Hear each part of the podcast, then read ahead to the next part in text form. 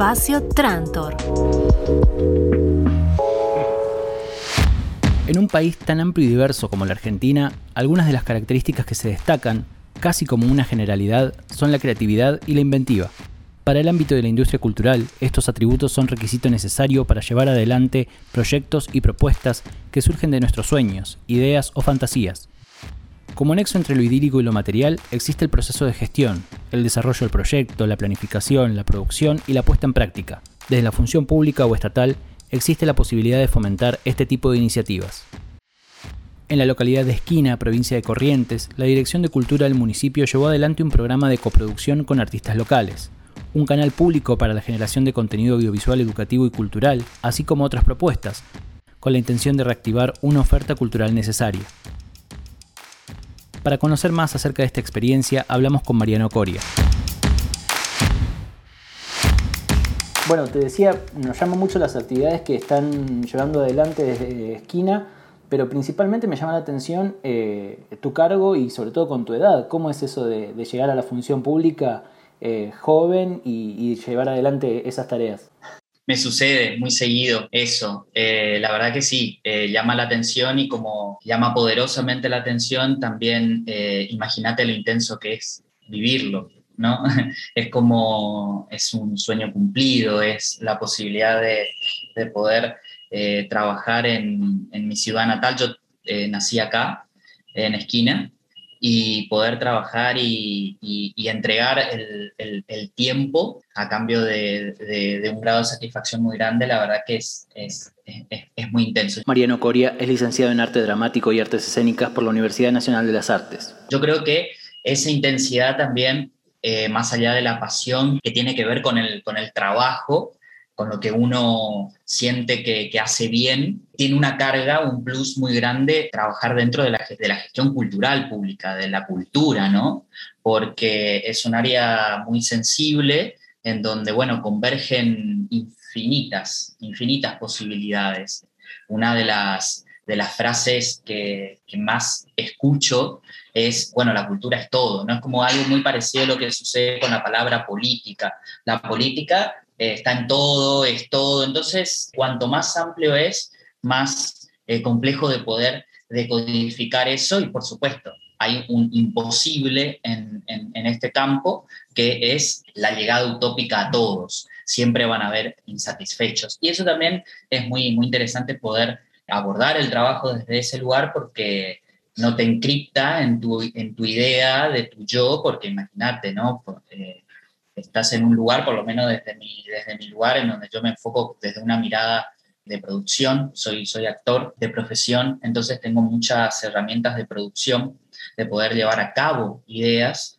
Eso también te pone también quizás en, en, en, en algunas posiciones que, que si uno no tiene buenos amigos, te terminas yendo para otros lados porque no es que soy una persona que me enfoco en, lo patriótico, en los actos, en lo ceremonial, en lo protocolar, en lo histórico, sí, todo eso, pero además también una mirada renovadora sobre la idea de producción, que es lo que yo considero que a estas generaciones y a, todas las personas que hoy estamos vivos nos convoca a la, posibilidad de, de producir en conjunto. Y bueno, y ahí está la tecnología, está Internet, están los medios de comunicación y las formas de cómo hacer llegar todo eso. Entonces, bueno, es intenso, es intenso. Sí, justamente ahí mencionás también otros motivos que pueden generar choques o problemáticas, porque yo hablaba antes de tu edad y de la función pública, después hay algo de, de tu formación, como vos decís, que dentro del teatro muchas veces está muchas veces la autogestión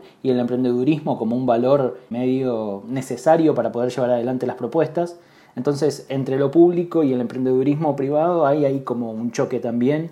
Y me imagino que esto, el vincular todo lo ceremonial o protocolar de un funcionario público con una iniciativa que es quizás apuntada a públicos más jóvenes, la necesidad de incorporar otros públicos a, las propuestas culturales del municipio, ¿eso cómo tratás de balancearlo? Sí, es difícil, es difícil eh, trabajar con 30 años teniendo estas, estas posibilidades. Yo estaba estudiando en Buenos Aires, me, me, recibí allá en el 2017 en la Universidad Nacional de las Artes y a lo, al mes y medio estaba acá, en, en esquina, asumiendo como, como director de cultura. Totalmente inconsciente creo que fue eso, no es que lo, lo, analicé tanto, sino que fue un impulso. Si bien anteriormente estuve trabajando en gestión cultural, yo lo denomino del otro lado del escritorio, porque tan rápido fue todo que de, de un momento me tuve que poner en el otro lugar y tener que entender esa, esas dos posturas, pero sí, es muy complicado. Y vos sabes que hace dos días atrás también me hicieron una, una nota en un programa de, televisión del Centro Cultural Esquina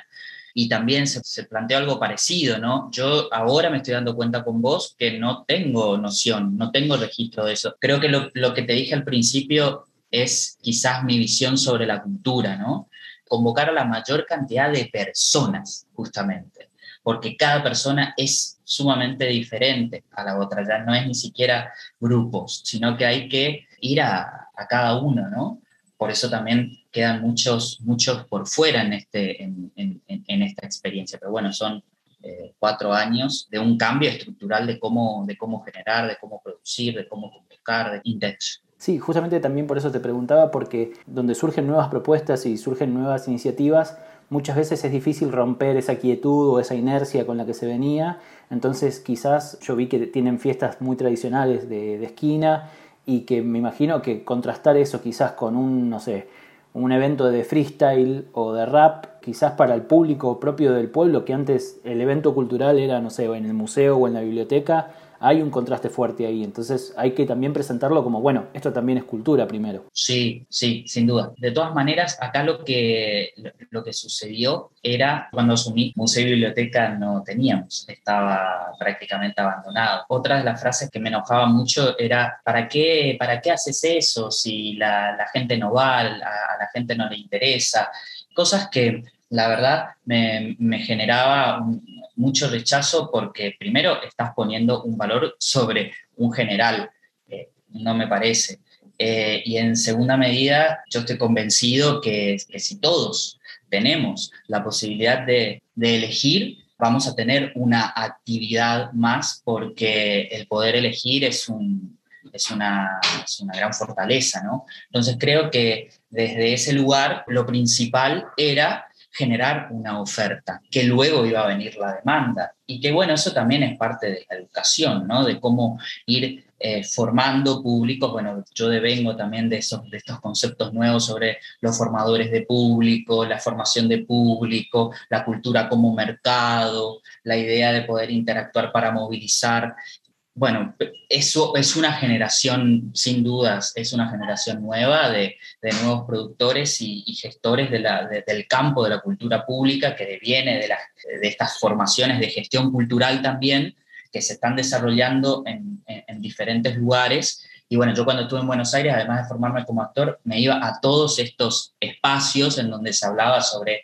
la gestión cultural pública y me dieron todas estas herramientas para en lugar de enojarme con el público que no asistía, sino entender de que uno cuando está adelante de un, evento tiene que, brindar la, las mayores comodidades para que el público se sienta cómodo y quiera volver y que la próxima vez que vuelva ya vuelva con alguien, vuelva con el tío, con la madre, con la abuela, con el, no sé, con, quien sea, ¿no? Creo que eso se contagia.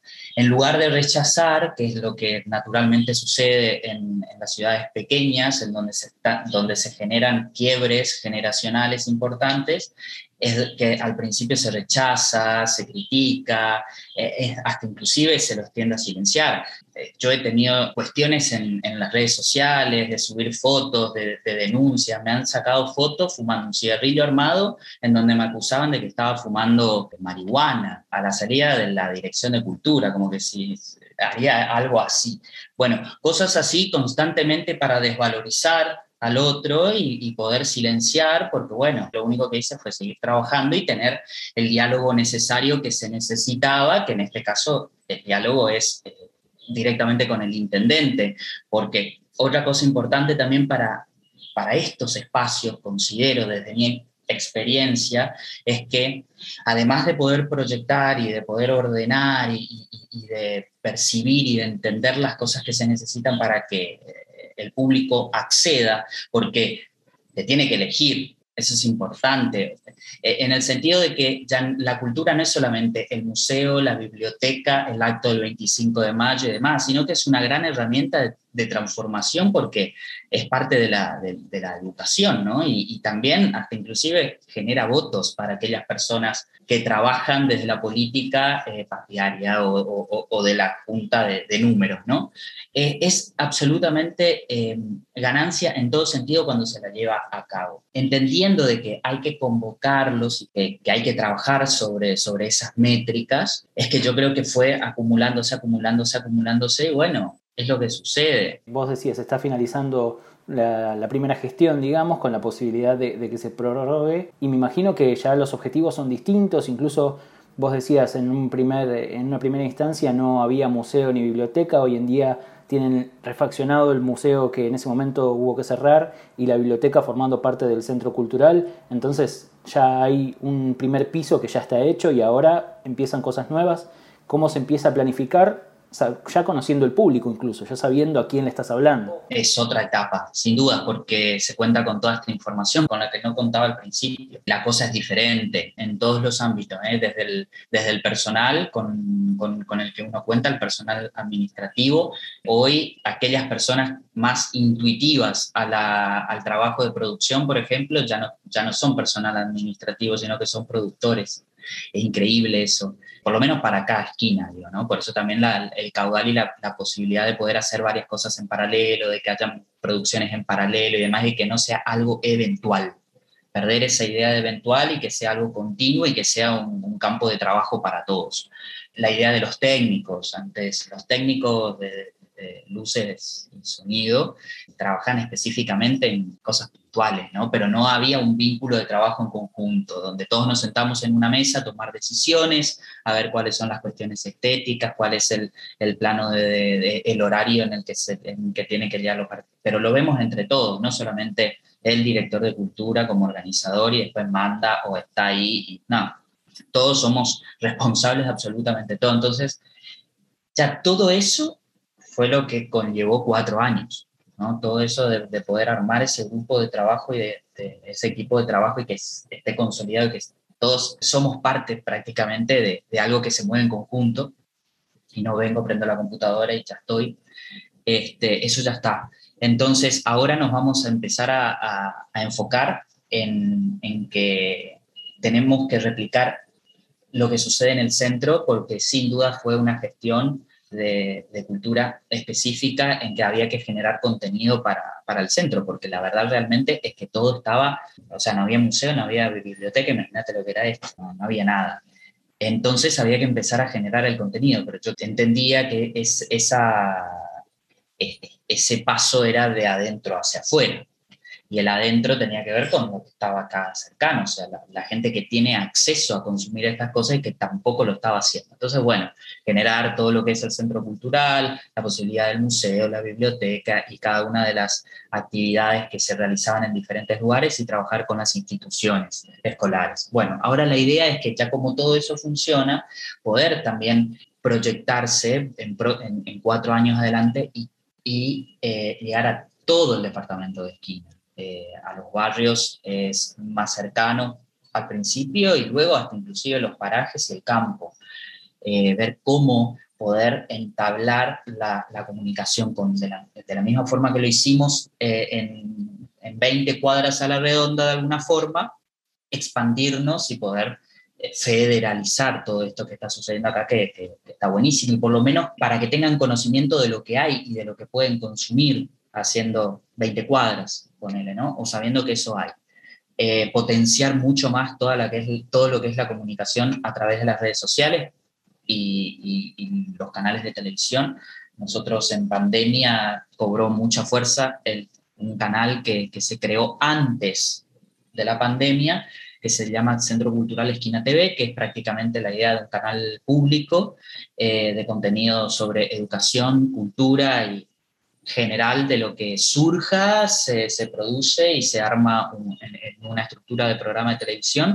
Y eso fue lo que nos permitió conectar con muchísima gente durante la pandemia, no solo los artistas o lo que ocurría en ese momento, algún festival virtual o lo que sea, no solo se, se generaba eso que, que, vivía en el centro cultural, en el escenario, sino que además conectaba con los que iban al centro cultural y además a otros que no conocían y que no sabían que, que, eso se llevaba a cabo. Bueno, eso también sería una, una, propuesta importante de, de, poder legislar todo lo que tiene que, que estar relacionado con la comunicación. Imagínate en un, en un departamento en donde hay una población aproximada de 50.000 habitantes, pero el casco céntrico, 15, 20, 15.000, capaz que me quedo, es mucho, ¿no? Pero pensar desde este, desde este lugar también nos, nos permite que esa idea de poder federalizar y de poder llevar la mayor cantidad de contenidos a, a, a aquellos lugares que, que no es habitual, se puede hacer a través de la televisión teniendo y contando con un, canal específico que sea todo de contenido sobre, bueno, en este caso, lo, que se realiza en el centro cultural. Pero cómo, no solamente con, la idea de eh, subir a una tráfico y llevar algo y bajar a una plaza, sino que también cómo llegar a través de la comunicación y de lo que tenemos a mano, cómo, cómo generar ese, ese, ese consumo con, toda, con todas las letras, la palabra ese consumo incentivar ese consumo y llevarles esa posibilidad que nuevamente tiene que ver con lo del principio, es elegir. Evidentemente, eh, un poco la deficiencia de ese ámbito físico donde poder llevar adelante las actividades culturales eh, obligó a esta posibilidad de generar un ámbito digital en el que se, formaron, se formó este canal eh, incluso las redes sociales eh, de la Dirección de Cultura tienen mucha actividad y mucho movimiento, entonces me parece que es una buena alternativa como para eh, eso, hacer llegar el contenido a quienes no están cerca del centro, pero por otra parte tiene una contrapartida, no sé, como negativa, por decirlo de alguna manera, que es a nivel institucional, eso como vos decías, no está legislado, entonces no está regulado. A su vez, sé que la Dirección de Cultura no tiene un estatus de, ni de ministerio ni de secretaría, entonces municipalmente eso también es un tema, ¿no? Para la disposición de presupuesto, por ejemplo. Sí, al expandirse llega un momento que, bueno, hay, hay ciertos límites institucionales en donde también se necesita repensar porque realmente es un área sumamente potente. Sí, yo creo que hoy necesita también una, una reactualización para poder pensar desde otro lugar y que ese pensar sirva también para poder expandirse. Yo creo que es una necesidad de expansión lo que sucede, tiene esa, esa, esa particularidad. Entonces, dentro de, de, un organigrama de funcionamiento institucional, como, como en este caso parte de, de un Estado municipal, es donde o se queda ahí amoldado y, y más que repetir el patrón que ya generó, otra cosa si no es con un impulso de jerarquizar el, un área, ¿no? En este caso, debería pasar a eh, secretaría, de secretaría tenés el, el, próximo paso que ya es ministerial, que bueno, es pro, provincia y nación. No fue un impedimento tampoco, ¿no? Eso está vinculado con eh, un organigrama, ¿no?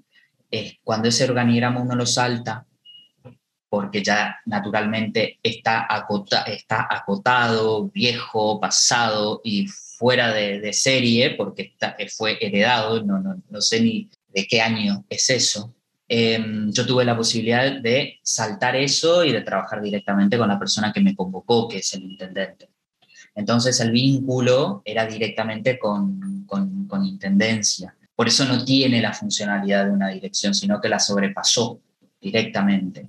Pero eso no condice de que no se tenga que pensar eso a nivel institucional, porque eso es un, es, eh, son decisiones políticas ¿no? que, que se necesitan y que son importantes, no solamente para la, persona que, está a cargo, sino para la gente que trabaja también. Y además de que te permite trabajar, por lo menos, en, en, con la posibilidad de poder coordinar otras áreas y de poder potenciar y que todo esté vinculado. O sea, de la misma forma que uno dirige una dirección, poder dirigir una, eh, un área con, con, con otros encargados también te, te facilita otras cosas. No, incluso a veces se dice que eh, con un cambio de gestión se puede desmontar algo que se armó porque al no estar el respaldo escrito, eso a veces resulta medio contraproducente o peligroso para, para las distintas iniciativas. De todas maneras, me imagino que hay, hay muchos municipios donde, por ejemplo, el área de cultura y turismo están vinculadas, entonces el, potenciar las actividades culturales de un municipio, una localidad, puede convertirla en un pueblo turístico atractivo eh, en ese sentido, yo creo que ustedes tienen vínculo con otras áreas eh, eh, para ese tipo de, propuestas. Sí, claro. Bueno, acá antes la, Secretaría era Secretaría de Cultura, Turismo y Deporte. Después la desglosaron y quedó Secretaría de Turismo. Y adentro de Secretaría de Turismo está la Dirección de Cultura, la Dirección de Deporte. En teoría, yo debería haber trabajado siempre conectado con el Secretario de Turismo, pero turismo funciona, tiene su autonomía, sus ritmos y cultura fue generando los suyos. Entonces, un organigrama no te garantiza nada, sí te ordena, pero bueno, en nuestro caso llegó un momento que quedó como bastante, bueno, ¿cómo vamos a hacer? ¿O me manejo con turismo o, me sigo manejando directamente con el intendente? Y sucedió eso, pero sí creo que hay que hacer un, hay que reestructurar eso. No, y lo importante de, de la, de la postura política, de darle un valor a un sector como cultura, que quizás para muchas otras personas puede resultar como algo superfluo o quizás no primordial.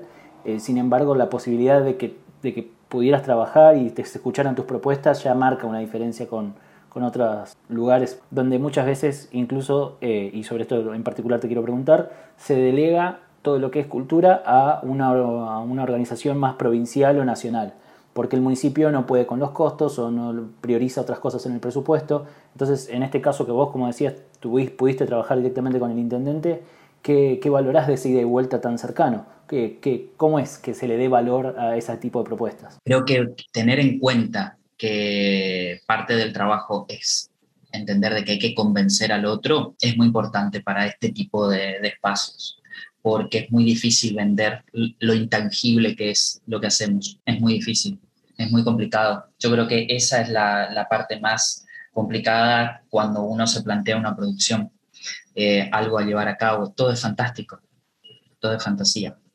Cómo yo me tengo que sentar ante la persona que me tiene que firmar lo que necesito que me firme, convenciendo desde el amor, ¿no? Siempre, porque es algo que conlleva a un montón de personas que tenés detrás, que, que desean hacerlo de la misma forma que me sucede a mí. Entonces, entiendo que ese es el grado de responsabilidad, porque uno puede desarrollar proyectos, hojas y PDFs enteros, la verdad, ¿eh? Se pueden hacer un montón de cosas desde ese lugar, que también es muy importante como parte del trabajo de poder bajarlo y de escribirlo, de canalizarlo, de ahí a después defender algo y decir esto es importante y hay que hacerlo ya es como otro paso más allá y, e, esa herramienta no está tan, tan cercana.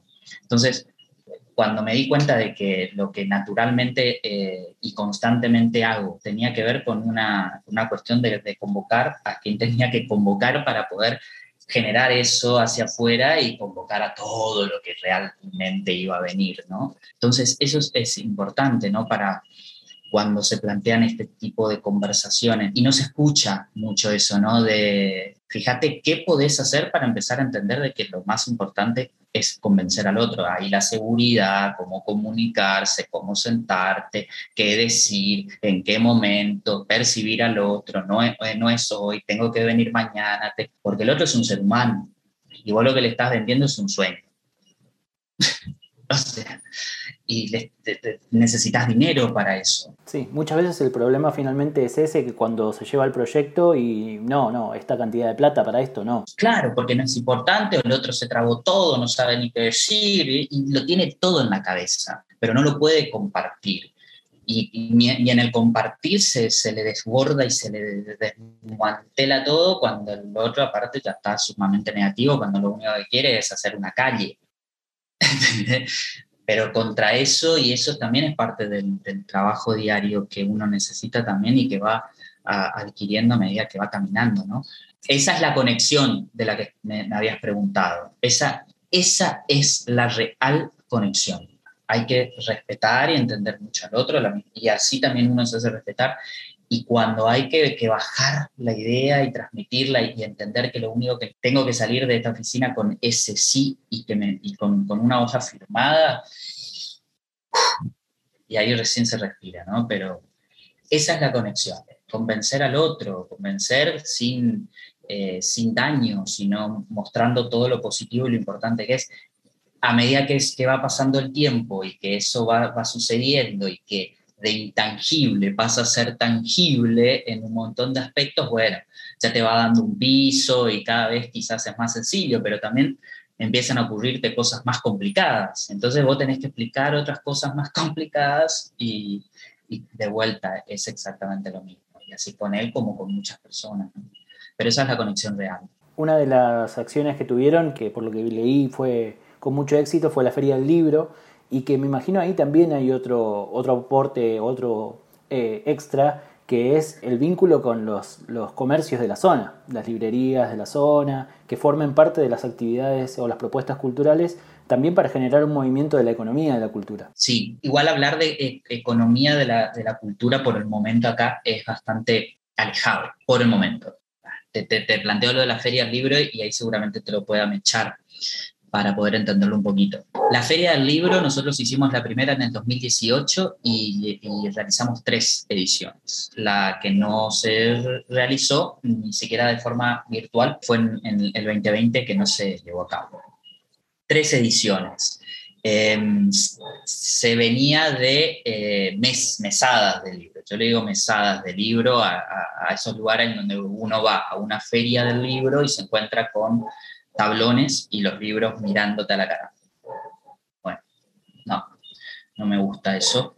Eh, hablemos, ¿no? Con bibliotecas llenas de libros, que vos tengas la experiencia de poder sacar un libro como ir a una librería y ponerte a, a ojear y a la vez que tengas actividades complementarias, el commodity de la Feria del Libro que esté repleto de actividades culturales y artísticas, ¿no? Que vos puedas comprar tu libro, bueno, vas, haces todo eso. Bueno, eso abrió muchísimo, abrió muchísimo el acceso a, ese tipo de, eventos gratuitos en todas las actividades fue genial, porque nosotros realizamos la Feria del Libro asociado a eh, la Librería de la Paz, que es una librería del Chaco que ofrece como servicio esta librería itinerante y que vos la coordinás con ellos, montás toda la librería en un lugar y, bueno, después se desarrolla la feria.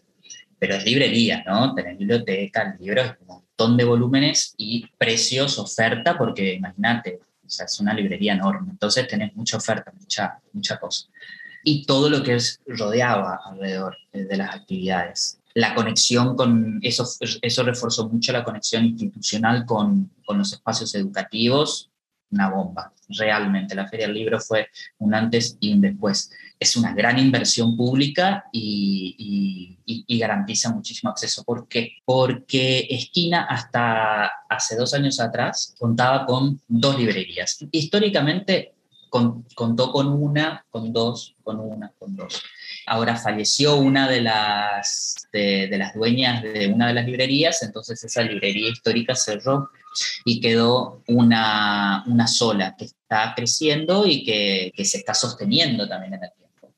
Eh, bueno, eso tiene que ver con esto que, me preguntaba sobre la economía. Vos imaginate, faltan librerías, falta cine, falta teatros, falta de todo.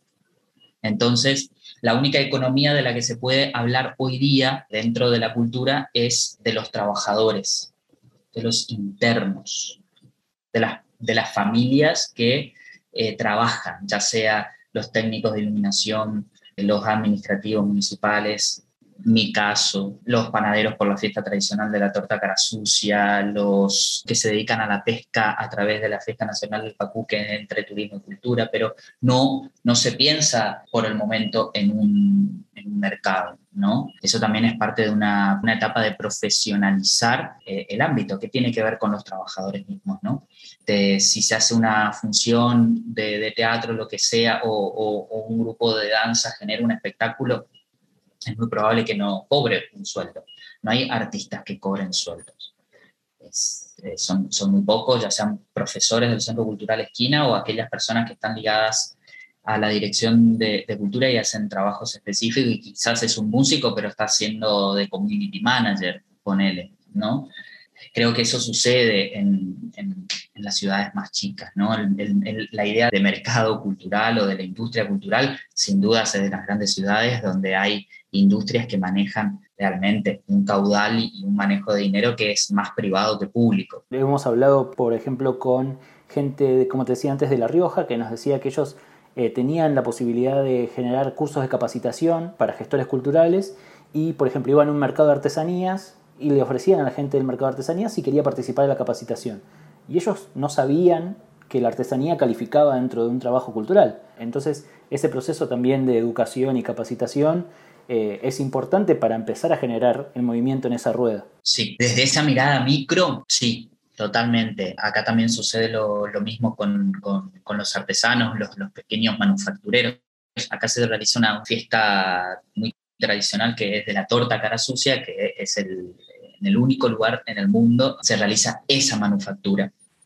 Y bueno, panaderías grandes y pequeños manufactureros viviendo y vendiendo caras sucias es también eh, tiene que ver con, con, esa idea micro de, de, de, lo que nos representa aquellas familias que pueden eh, eh, vivir de eso. Entonces, desde ese lugar, eso está y que eso se entiende, porque la gente lo entiende, es que yo lo llevo para el otro lado, de, de entender que el, el, el, administrativo que está atendiendo un centro cultural o una biblioteca es lo mismo y que es sumamente importante y que todo se tiene que pensar desde, desde ese mismo lugar. Entonces ahí sí hay algo que tiene que ver con, con esa idea de pensarlo dentro del campo de, de un mercado, de algo que genere, que moviliza el, el dinero. Y eso nuevamente hay una idea de poder jerarquizar la cosa y, no es si salud, educación o cultura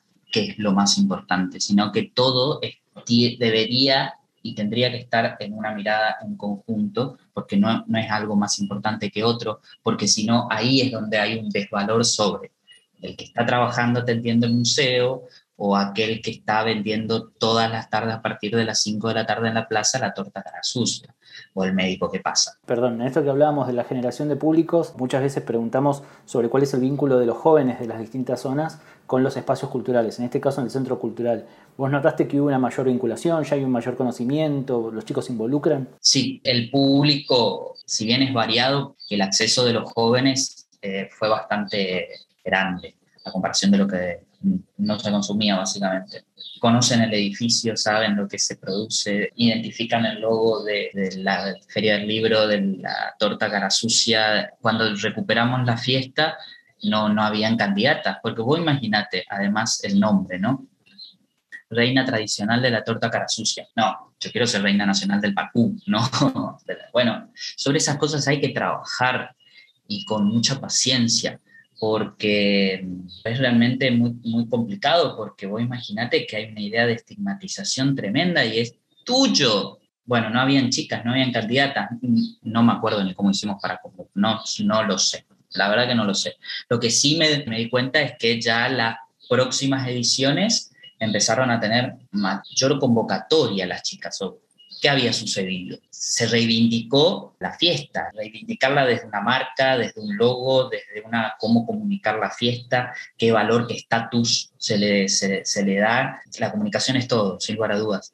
Entonces, ahí empezó ya la última fiesta, bueno, ya está, ya pasó a ser ejemplo, porque además es la primera fiesta que, plantea a la figura de, la mujer como una embajadora, como una representante, donde se toma exámenes para eh, al final de una semana de formación en donde tenés eh, formación de historia sobre la ciudad, sobre el turismo, pruebas de cámara, de fotos, todo lo que, es, lo, que vas a, desarrollar durante el, durante el año y luego un examen final para, para, ver qué es lo que sucedió por la cabeza de cada una de las chicas. Bueno, charlas sobre también eh, perspectiva de género, de la idea del cuerpo, de la mujer no se las expone en bikini, no es un concurso de belleza y todo eso se le, se le baja de información Imagínate que son chicas entre 16, 18, 19, 20 años, otra generación, ¿no? Y, uno tener la responsabilidad de decir, no, yo cuando tengo que recuperar la fiesta, la, primera edición que hago, pido la carpeta de archivo y cuando me doy cuenta, el formulario de inscripción pedían las medidas. ¿Cómo que medidas de qué? ¿De qué me estás hablando? no, eso no, no, hay cosas que no y, y también eso es un choque generacional sin lugar a dudas eso es un choque generacional en donde yo me agarro más de la gente que, que me está empujando a mí la espalda que de, aquellos que me dieron de comer. Los chicos son, son así, los adolescentes, bueno, observan, saben quién sos, qué haces, todo lo que es freestyle. O sea, no tengo ni idea. Te juro que hice todo lo posible para poder involucrarme técnicamente en la nomenclatura, para, ya no pude, em, pero eso no, no, puede impedir a que chicos vengan, háganlo, díganme cómo los nombro, cómo los nombramos, cómo, cómo generamos con, con, el área de diseño para armar un logo, esto, pero eso es nutrirse también y entender que desde la ignorancia y desde esa posibilidad de poder nutrirse es un área sumamente hermosa. Entonces, también es un grupo de chicos de 10 años, 11, 12, 13, 14, 15, 16, 17, no sé, todas las edades, y es mucho. Entonces, hay una conexión. En muchas localidades que los espacios culturales, los centros culturales, las bibliotecas populares se convierten en un complemento de fuera del horario escolar. Entonces muchos chicos salen de la escuela y se van al centro cultural, la biblio. Entonces es un lugar de contención también y está bueno que el municipio sea consciente de eso y pueda brindarles el espacio de eso, como vos decís, sin una mirada que no sea prejuiciosa ni que juzgue, sino, bueno, este es un espacio para que ustedes hagan lo que quieran. Sí, que de contención, de hacer y de consumo, porque si no, los que tenemos que llevar a cabo eso, eh, pensamos que abrimos las puertas y ya está. No, pues se te satura. En, en dos días no tenés más nada, no saben ni qué hacer. Van a consumir, si no tienen que consumir, no van. Ahí hacen, ahí se contienen, porque en realidad no es que el espacio los contiene, sino que los contiene el otro, ¿no? Y ahí es donde es, eh, está tan, tan estigmatizado el consumo. El consumo. Bueno, hay que generar, hay, somos una sociedad que consume, entonces tenemos que entender que consumimos un montón de cosas. Pero esa es la idea de que hay algo que se está encendiendo en un escenario y que la gente no tiene que ir por el hecho de que está la, la sobrina. No, la sobrina es una artista, está por bailar, está por poner su cuerpo, está por... Eh, hay muchísimo trabajo ahí de ella y de todas sus compañeritas, son artistas, eh, porque ellos vienen acá a, a soñar eso. Entonces el público va y consume eso. Entonces, esa, esa idea también es muy, muy importante, como la que te decía hoy, de entender de que uno tiene que convencer. Si uno entiende que tiene que convencer y que tiene que producir para que el otro consuma, no está mal. Pero es muy, eh, eh, quizás tiene como una, una connotación bastante negativa, ¿no? Sí, muchas veces hablamos de que este concepto de cultura es trabajo, está muy mal visto hay que trabajar sobre ese concepto de, del artista también es un trabajador, también tiene sus cuentas que pagar. Entonces es algo que a veces es muy difícil de, desarmar. Sumamente complicado, sumamente complicado, porque eso te da la sensación de que inclusive es atávico, que viene de ahí, no sabe ni de dónde. Pero bueno, ahí está también ese, ese, ese trabajo diario y me rebota la, la, idea de, de, estar del otro lado del escritorio. Eso es muy importante entender de que estoy de este lado y que, bueno, de este lado hay que, otra tarea es la de negociar, ¿no? Negociar, convencer y demás. Y ahí está también esa, ese constante conectar con el otro que vos percibís de que está desvalorizado naturalmente. Se acostumbra también es que si uno está en un cargo público, te traen una idea, uno la toma, le dice, bueno, vamos a ver, ta, ta, ta, nunca más lo convocas, la toman y la ejecutan como pueden, porque en realidad no es la idea de uno, es como copiarse en un examen, ¿no? Hacen lo que pueden. Claramente eso me sucedió al principio. Entonces, lo primero que se crea es un programa que se, que se llama Suceder y que convoca a todas estas personas que en realidad son gestores y productores, pero no se, no, no se denominaban como tal, porque la idea de productor es otra y la de gestión cultural, de gestor cultural es otra, ellos solamente tienen una idea más. Pero en realidad el que tiene la idea la tienes que ejecutar porque la tenés que materializar. Es tu sueño, es tu impulso, es tus ganas, son tus deseos. Lo que hay que hacer es entender de que es una coproducción, de que vos tenés esa idea que está buenísima, es espectacular, pero que la tenés que llevar a cabo vos. Yo te puedo dar las herramientas, cómo hacer, cuáles son los pasos a seguir, cómo ta, ta, ta, todo, te armo toda la cuestión, pero vos tenés que ser responsable de eso que deseas y que querés. Yo no quiero tu idea. Y, eso fue un choque también, porque lo que se plantea desde ese programa es que son gestores y productores locales que se autoconvocan y que plantean justamente esta idea de, coproducción.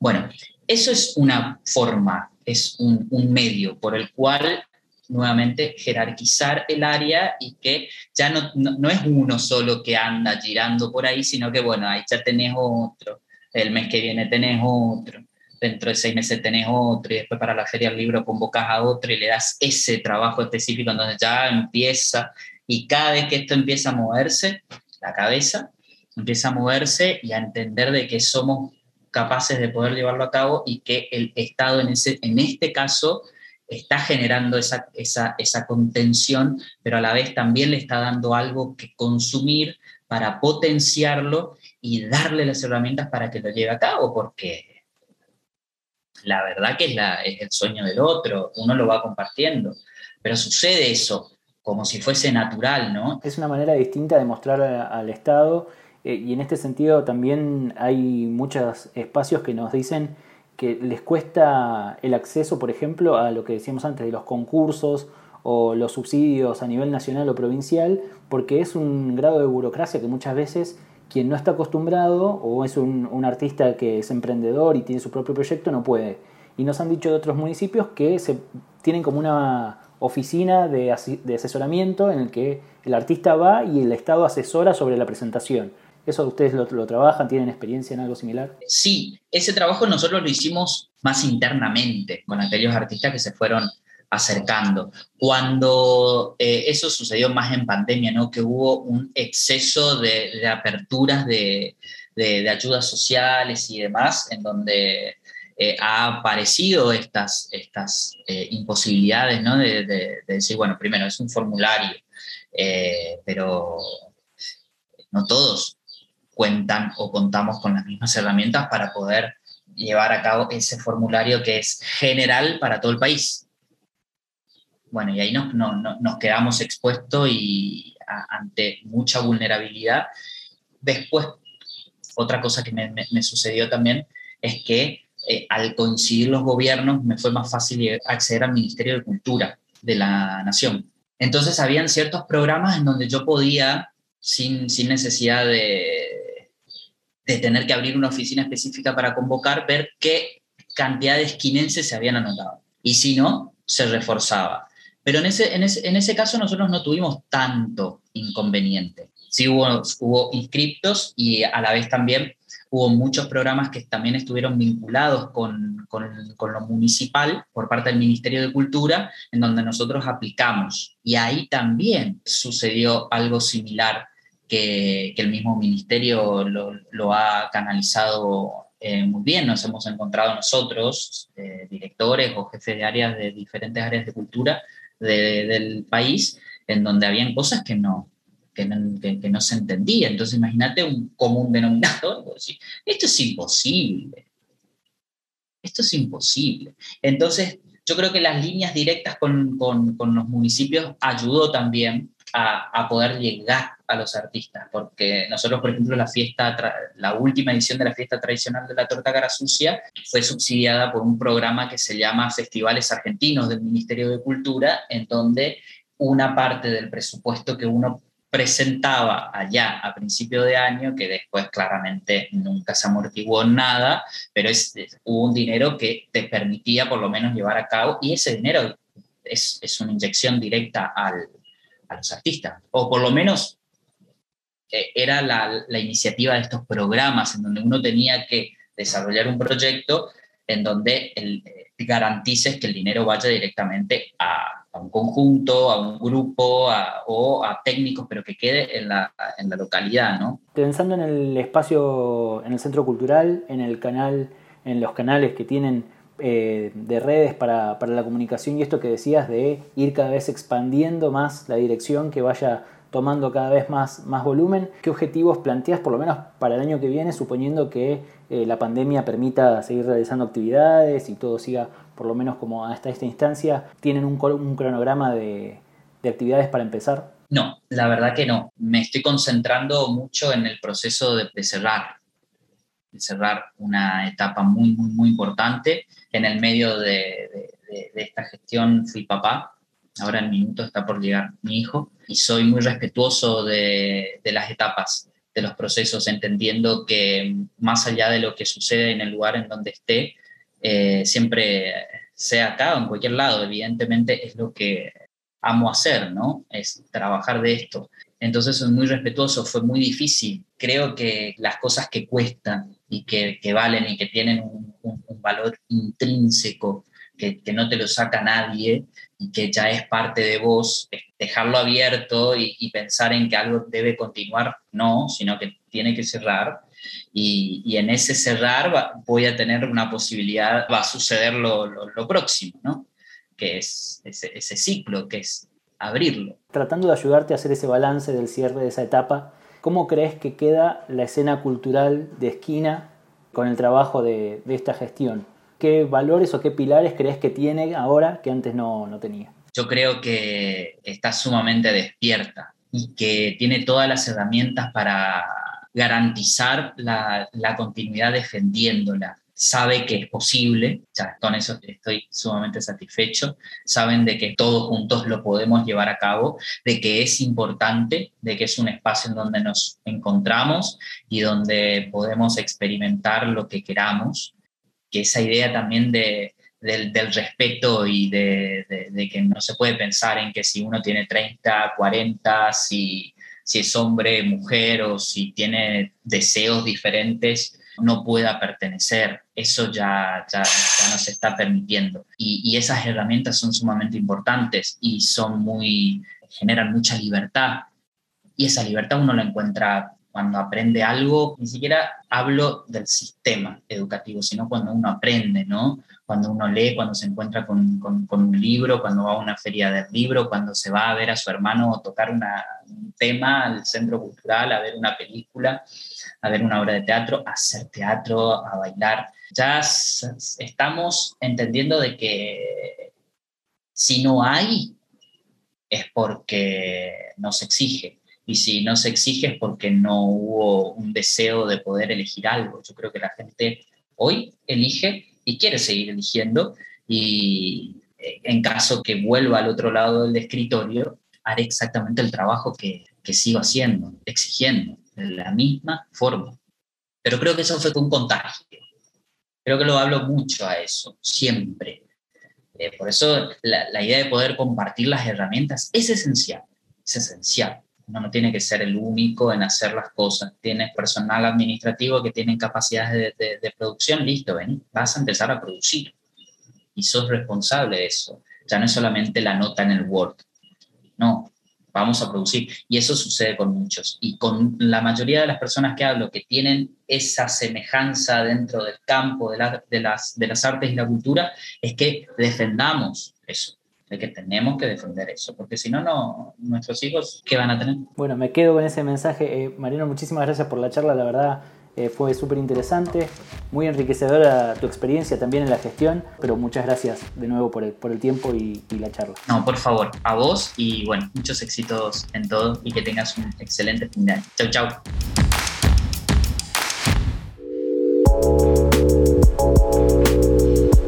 Espacio Trantor.